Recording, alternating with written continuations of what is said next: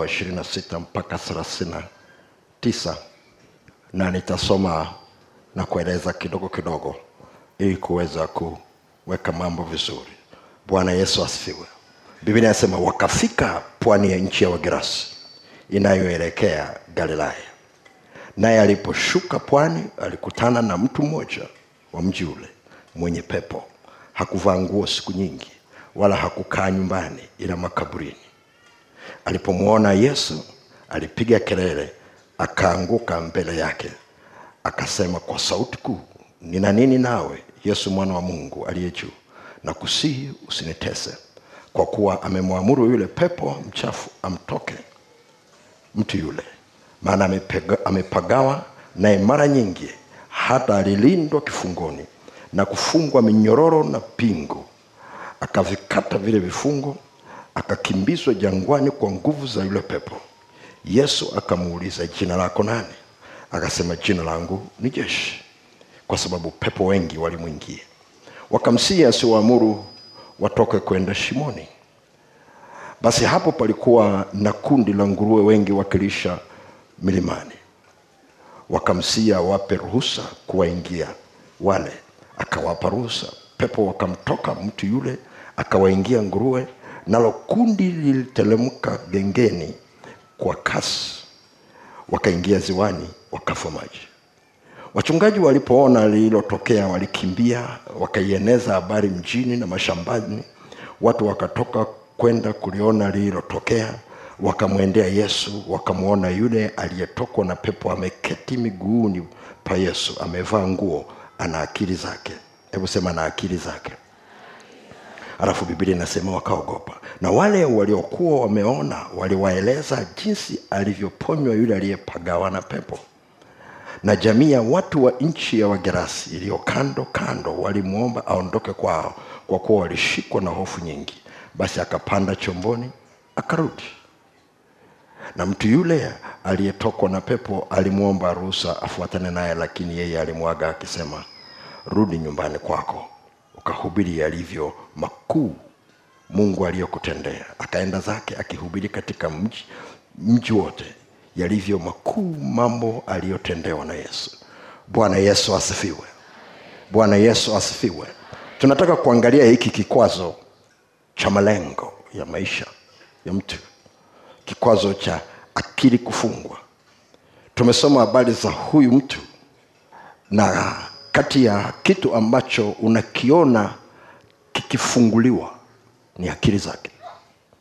Ukisoma vizuri hiyo habari kama vile tutakavyoiangalia pamoja na kwamba unaona kabisa kwamba mapepo yalikuwa mengi sana ndani yake lakini yalikuwa yamelenga kushika akili zake. Yalilenga kushika akili zake. Biblia inasema waliona ya kwamba ana akili zake inamaanisha kabla ya hapo hizo akili zilienda wapi? Tutaliangalia polepole lakini nitaka uone ya kwamba kuna namna fulani yale mapepo yalikuwa yameshika na kufunga akili za yule mtu ili zisifanye kazi inayotakiwa. Na mtu yule aishi kama vile mtu ambaye hana akili au kwa lugha ya kawaida hana akili timamu. Na kabla sijaendelea hapo ninahitaji kukupa mambo machache ya kukuwekea msingi juu ya swala la akili. Ili utakapokuwa tunali, tunaliangalia kwa undani unaweza ukaelewa. Ili kama umekwama hapo mungu aweze kukufungua. Bwana yesu asifiwe. Jambo la kwanza ambalo unahitaji kujua mtu ni roho. Anayo nafsi na anakaa ndani ya mwili. Mtu ni roho. Anayo nafsi anakaa ndani ya mwili kitabu kile cha wakorinto wa pili sura ya saba mstari wa kwanza.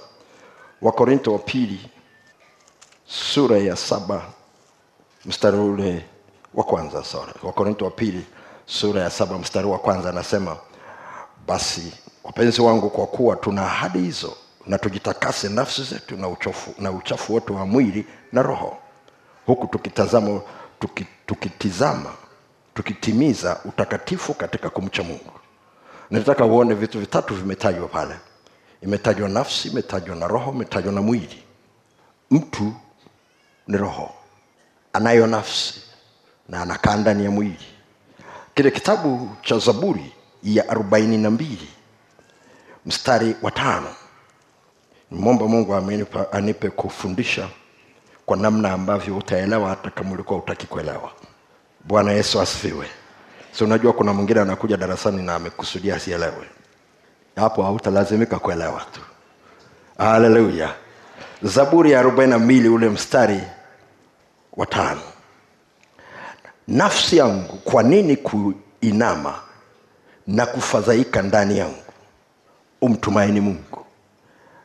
Anaposema nafsi yangu anayesema nafsi yangu ni roho ya daudi kwa hiyo anaposema nafsi yangu kwa nini kuinama ndani yangu? Maana yake roho inataka kutuambia inayo nafsi na hiyo nafsi inakaa ndani yake. Tunaenda sawa?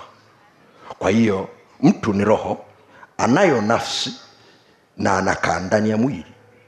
Tunaenda sawa sawa? Jambo la pili jambo la pili. Roho ya mtu iliumbwa kwanza alafu ukaumbwa mwili ndipo nafsi ikafuata kuumbwa. Hilo ni jambo la pili.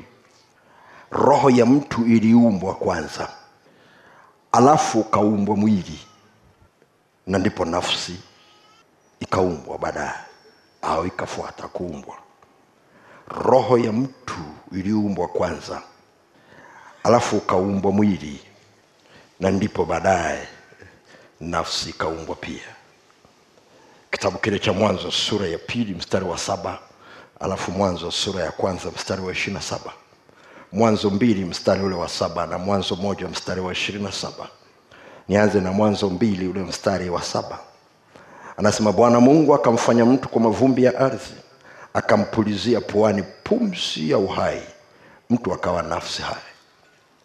Ile sura ya kwanza mstari ule wa ishirini na saba sura ya kwanza mstari ule wa ishirini na saba. Biblia inasema hivi mungu akaumba mtu kwa mfano wake kwa mfano wa mungu alimuumba mwanamume na mwanamke aliwaumba. Bwana yesu asifiwe. Nataka uone kwenye uumbaji. Sura ya kwanza kuna uumbaji na sura ya pili kuna uumbaji. Una ukisoma ile sura ya pili ukianzia mstari wa tano anasema hapakuwa na mche kondeni bado wala mboga ya kondeni haijachipuka bado. Kwa maana bwana mungu hajainyeshea nchi mvua wala hapana mtu wa kuilima ardhi. Kwa sura ya pili inatuambia hakukuwa na mtu wa kuilima ardhi kwa hiyo mungu akunyeshea mvua ardhi. Sura ya kwanza inasema mungu aliumba mtu kwa mfano wake. Mwanamume na mwanamke aliwaumba. Lazima usome hizo sura mbili kwa pamoja kila wakati ukiisoma moja moja zitakusumbua kwenye uumbaji. Zitakusumbua. Kwa sababu sura ya kwanza na sura ya pili zinaenda pamoja. Ili uweze kufahamu uumbaji ulivyoenda sawasawa sura ya kwanza mungu alimuumba mtu roho. Roho yake ndipo ilipoumbwa. Aliumbwa kwa mfano wake. Roho. Mwanamume na mwanamke. Wote roho zao ziliumbwa sura ya kwanza. Tunaenda pamoja bwana yesu asifiwe. Sura ya pili unaona vitu vyote vilivyokuwa vinatamkwa kwenye sura ya kwanza huvioni. Hakukuwa na mche wowote kondeni. Wakati huko kulikuwa na miti na kila kitu kizae na alikuwa anazungumza. Alikuwa anazungumza juu ya wanyama anazungumza juu ya ndege. Kwenye sura ya pili huvioni. Unaona vyote vikitoka kwenye udongo. Alikuwa anatengeneza mili yao. Alikuwa anatengeneza mili yao. Tunaenda sawasawa bwana yesu asifiwe. Haleluya mtu alipoumbwa mwanzoni walipewa mwili mmoja. Mwanamume na mwanamke waliishi ndani ya mwili mmoja. Sasa hiyo ni shule, wanahitaji kuitizama kwa wale ambao wanataka kuitizama vizuri walipewa mwili mmoja. Bwana yesu asifiwe. Haleluya na ndio maana ukifuatilia hata kwenye ile sura ya tano kwa wale ambao wanasema inawezekanaje angalia sura ya tano. Kitabu cha mwanzo ule mstari wa kwanza na wapili wanasema hiki ndicho kitabu cha vizazi vya adamu siku ile mungu alipoumba mtu. Kwa sura ya mungu alimfanya. Cheki. Mwanamume na mwanamke aliwaumba. Akawabariki. Akawaita jina lao adamu siku ile walipoumbwa. Walipewa jina moja wote adamu. Wote walipewa jina moja